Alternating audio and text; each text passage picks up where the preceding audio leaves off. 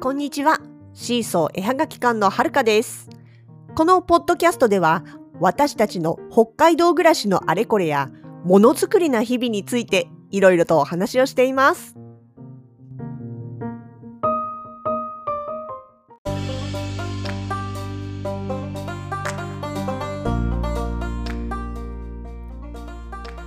朝8時半にメッセンジャーでメッセージが来たんです。鹿肉いりますって。漁をやってるね友達からの連絡だったんです。もちろんいただきます。ありがたく。聞けば今朝5時にね打ったやつだよって言ってました。打ちたての新鮮です。なんかその言い方おかしい。でもまあ本当に何て言うのかな。あの自然の恵みをそのままいただいているという感じがすごくするこの親近感の湧く数時間前まではっていうね命があったんだっていうなんかすごくそういうこうねリアルな感じを覚えますよね。でもね今時期ってあれさかあの漁のね金金漁期っていうんですか？じゃなかったっけかなと思ってたんですけど聞いてみたらあの通常の漁ではなくって害獣駆除のための出動だったらしいんです。まあ、それは確かにね1年を通じて依頼があれば多分行くんだろうと思うんです。まあ、私もちょっとよく仕組み知らないですけれどもあの普通のねハンターとして、まあ、趣味と趣味っていうかねあのなんていうかな仲間内で森の中に入ってっていうのともちょっと違う扱いの量だったようですね。で、えー届けていただいたその鹿肉。大きさはですねでかかったよ。重かった。なんとね大人のオスの後ろ足だそうです。の1本。で本当にあのなんていうのかな骨に肉まるっとついたまんまというか要はこう解体したそのなり持ってきてくれたというかね。すごいでしょ？そのビジュアル考えたら。私あのそれであのあのあまりのでかさに写真撮ってすぐあのツイッターとかにアップしそうになってこれそのまま上げたらあのセンシティブな内容が含まれていますって言って写真表示されないんじゃないかと思った。あ今んとこされてますけどね。なんか基準がよくわかんないですね。あんな血だらけの肉の塊なのに。まあでも本当立派な足でした。うんとね実際に重さを正確に測ったわけではないんですけれども、まあ、持った感じあのほのかさんが持った感じ1 0キロは下らないと。まあね、20キロまではいかないと。まあこれね、確認するときにね、米袋とどっちが重かった？いや、米袋より重かった。えじゃあ、イベントの時の一番でっかいトランクにぎっしり荷物を入れた時とどっちが重かった？って聞いたら、トランクの方が重いって言ったんで、そのトランクがですね、飛行機に乗れるギリッギリの20キロなんで、あーということは20キロよりは軽いのねと。いうことで、まあ、推定15キロぐらいかなっていうことにしておきました。15キロってあれですよ。幼稚園生の子供1人分ぐらいですよ。それが、後ろ足1本だけなんだから、やっぱりでっかいですよね。そう考えるとね。立派な、なんていうのかな、力強い足でございました。でね、あのー前にも実はその足をもらったことがあるんです。その骨付きのまんまっていうか要は解体したまんま持ってきてくれたやつをですね。って言ってももちろんあの皮は剥いであるんです。皮と毛はとざ毛はまあ多少はこうつくつくと残ってるけど基本的には皮は全部剥いだ状態で持ってきてくれるのですごく助かってるんですけどもね。まあでもその状態でもらってもやっぱりこう冷凍庫に入れるには分解しなきゃいけないわけですよ。でその時にうちにあんまりこういい包丁がなかったんですよね。まあ普段料理に使ってる分には大して困らないんだけどもやっぱそういうものをやろうとするとやっぱちゃんとしたものの方がねあのいろいろ楽なのでねあこれを機にちょっとあの包丁買いに行くかって言ってまずあの鹿肉を置いて買い物に行きました。包丁。そう。でね行った先のねあのスーパーにも鹿肉コーナーがあったんです。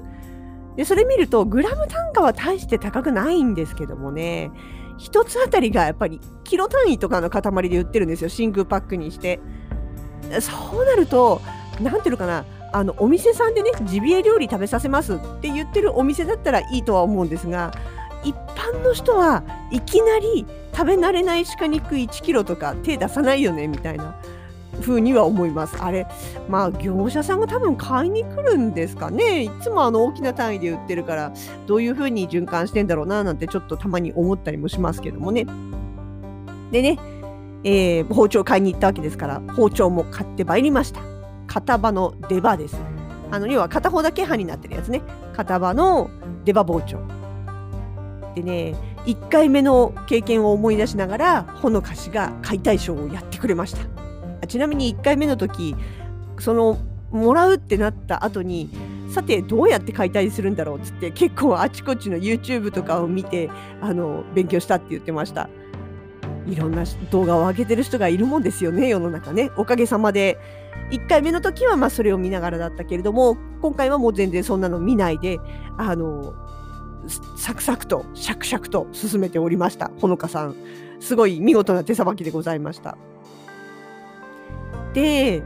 そう、片場のね、出刃ってやっぱよく考えられてるんだなっていうのはほのかさんが使いながら言ってて、そのね、筋を剥がしていくときに、筋を持って、まあその筋と肉の境目のところをね、こう包丁で刃を入れていくわけなんですけれども、両刃のやつだと、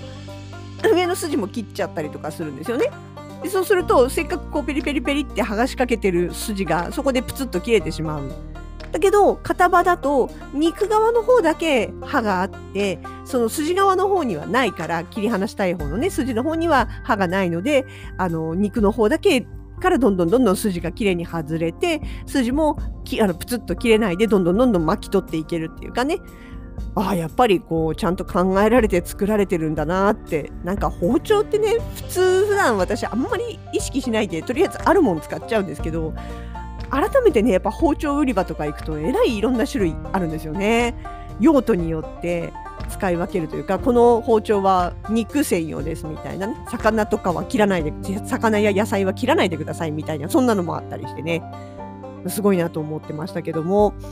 でまあそうやってこうねえー、筋を外してってそうままずは最初に肉を洗ってで筋を切りながら骨を外してで肉を部位とか種類別に分けてって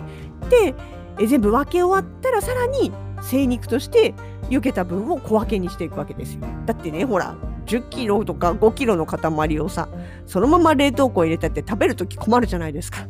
なんで、まあ普通にスーパーで売ってる単位というかね、1回に使いやすい単位っていうことで、今回は、まあ大体 200g 前後ぐらいに分けてもらいました。そしたら、ちょこっと使いたいときは 200g。肉をがっちりメインで食べたいときは 400g とかね、そうやって使い、あの、足し引きしやすいんで、その単位でしてくれて、で、その精肉の部分、ももの精肉の部分だけで測ったら6キロありました。6キロ。600g じゃないんです。6キロです。まあしばらく困りませんね。ありがたいことに。で本当今回はね前回の時より大きかったんでさすがにちょっと誰かもし欲しい人いたら分けようかなっていう話になってでって考えた時にあのとある友人の顔を思い出しまして。であのいる？って連絡したらいるって言ってくれたんでね。で間もなくして取りに来てくれたんですけれどもその時にその人もお土産を持ってきてくれてあの、ベビーホタテとね、塩サバっていうね、これまたね、なんていうんですかね、ありがたい食材を持ってきてくれました。早速夕飯にいただきました。そう、っていうことで、まあ、なんていうか、物々交換的な感じでね、あの、肉と魚介類を交換して、お互いにハッピーになりましてね。でもね、ほんとでもこのね、方にはね、あの、もらってることの方が圧倒的に多いんです。こっちからなんか、あの、お裾分けっていうよりかは、向こうから分けてもらうことの方が多くて、ちょっと申し訳ないくらいなんですけど、本当にでも、いつもありがたくいただいてます。でもね、そう、その辺でね、改めて考えてみたら、うちって本当にあの食べ物には恵まれてるなと思って。鹿肉はね、今回のね、友達が漁をするから今はもらってますけどもそれ彼女が漁を始める前はですね別の友人のお父さんがねやっぱり漁をやってたんですよで毎年その漁のシーズンになると仕留めたものを解体してもう小分けにして 宅急便で送ってくれたりとかしててそれでねありがたくいつもいただいてたわけなんですよね。でもそのお父さんが寮行かなくなったなと思ったら今度ねあのもっと身近なところでやっぱり寮行くよっていう人がいたんで本当ね鹿肉には恵まれてます。で魚類はね魚類はそう今日来てくれたねそのベビーホタテ持ってくる持ってきた人がちょいちょいねあのいろいろお裾分けしてくれて中にはね本当にねえちょっとこれ普通の売り場では結構贅沢品じゃないですかっていうようなものとかも入ってたりしてねうんあの本当にしたあのいろいろと楽しませていただいてます。でほのかしのお父さんまあねまあ、私たちは通常じいちゃんと呼んでますけれどもお父様が畑用の、ね、土地を持っていてでそこで結構本格的に野菜作りをもう何年もやってるんですよ。10年以上やってるんじゃないかな。ちゃんとあの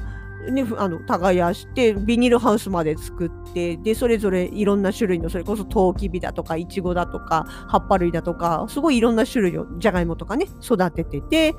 でまああの出来上がったらあのいるかいっつって持ってきてくれるんですよね。あとはその育ちきる前に間引きをするために抜いたちょっと若いやつとかねそういうのもこうこれこうやって食べると美味しいぞっつって持ってきてくれたりとかねするんですよ。とあと私自身がねあの食品系の会社でのお仕事もしてるんで、まあ、そこからねこうヨーグルトだとかデザートだとかお菓子だとかももらってきたりしてね本当にあの何て言うのかな恵まれてる環境です。そうなんかそれでね思い出したのがいつだったかなんかほのかしがね占いかな？占いかな？なんかで言われたらしいんですよ。あのあなたは食いっぱぐれのない人だねって。でそれの意味が要は何て言うのかな？あの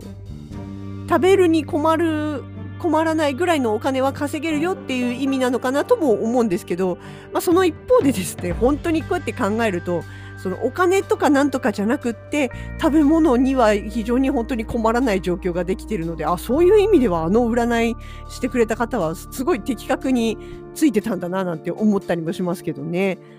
本当にあの当たり当たってますよね。えー、本当に。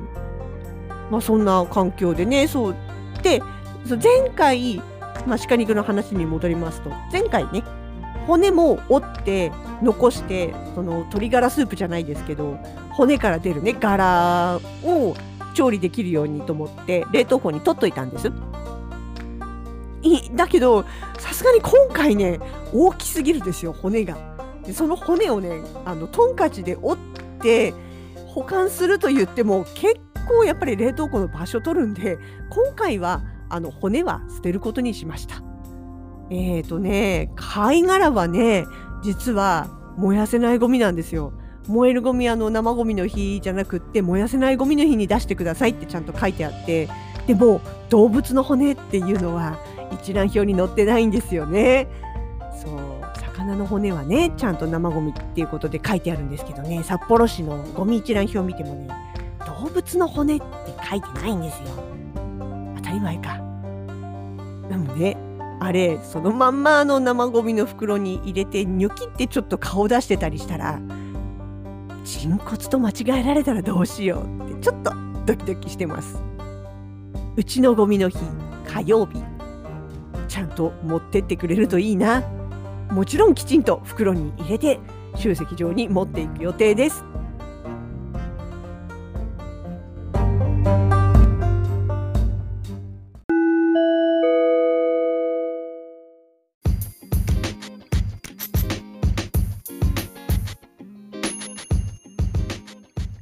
シーソー絵はがき館直近のイベント情報です。現在、東急ハンズ札幌店9階催事場にて、ピーチクマーケットが開催中。こちら、すべての作家さんが揃うのは6月の17日。なので、今はプレオープンという形になります。前回2月3月に開催時にとても好評だったため、第2弾となります。9階では同時にシマエナガマーケットも開催されています。鳥月さんはぜひお見逃しなくお出かけください。なお6月20日までは土日が休業となりますのでお気をつけください。こちらのイベントは完全委託のため作家はお店にはおりません。また今月24日から30日までの1週間再びクリエイターズマルシェに出店させていただきます。場所は先月と同じ札幌東急百貨店5階の催事場です。ドーンと広いスペースにドドーンとシーソーワールドが広がります。間中ほのかとはるかのどちらかは必ず店頭にいます。今のところ緊急事態宣言が明けて土日も営業される予定です。あくまで予定です。先月日程が合わなくて来られなかったという方もぜひご来場をお待ちしております。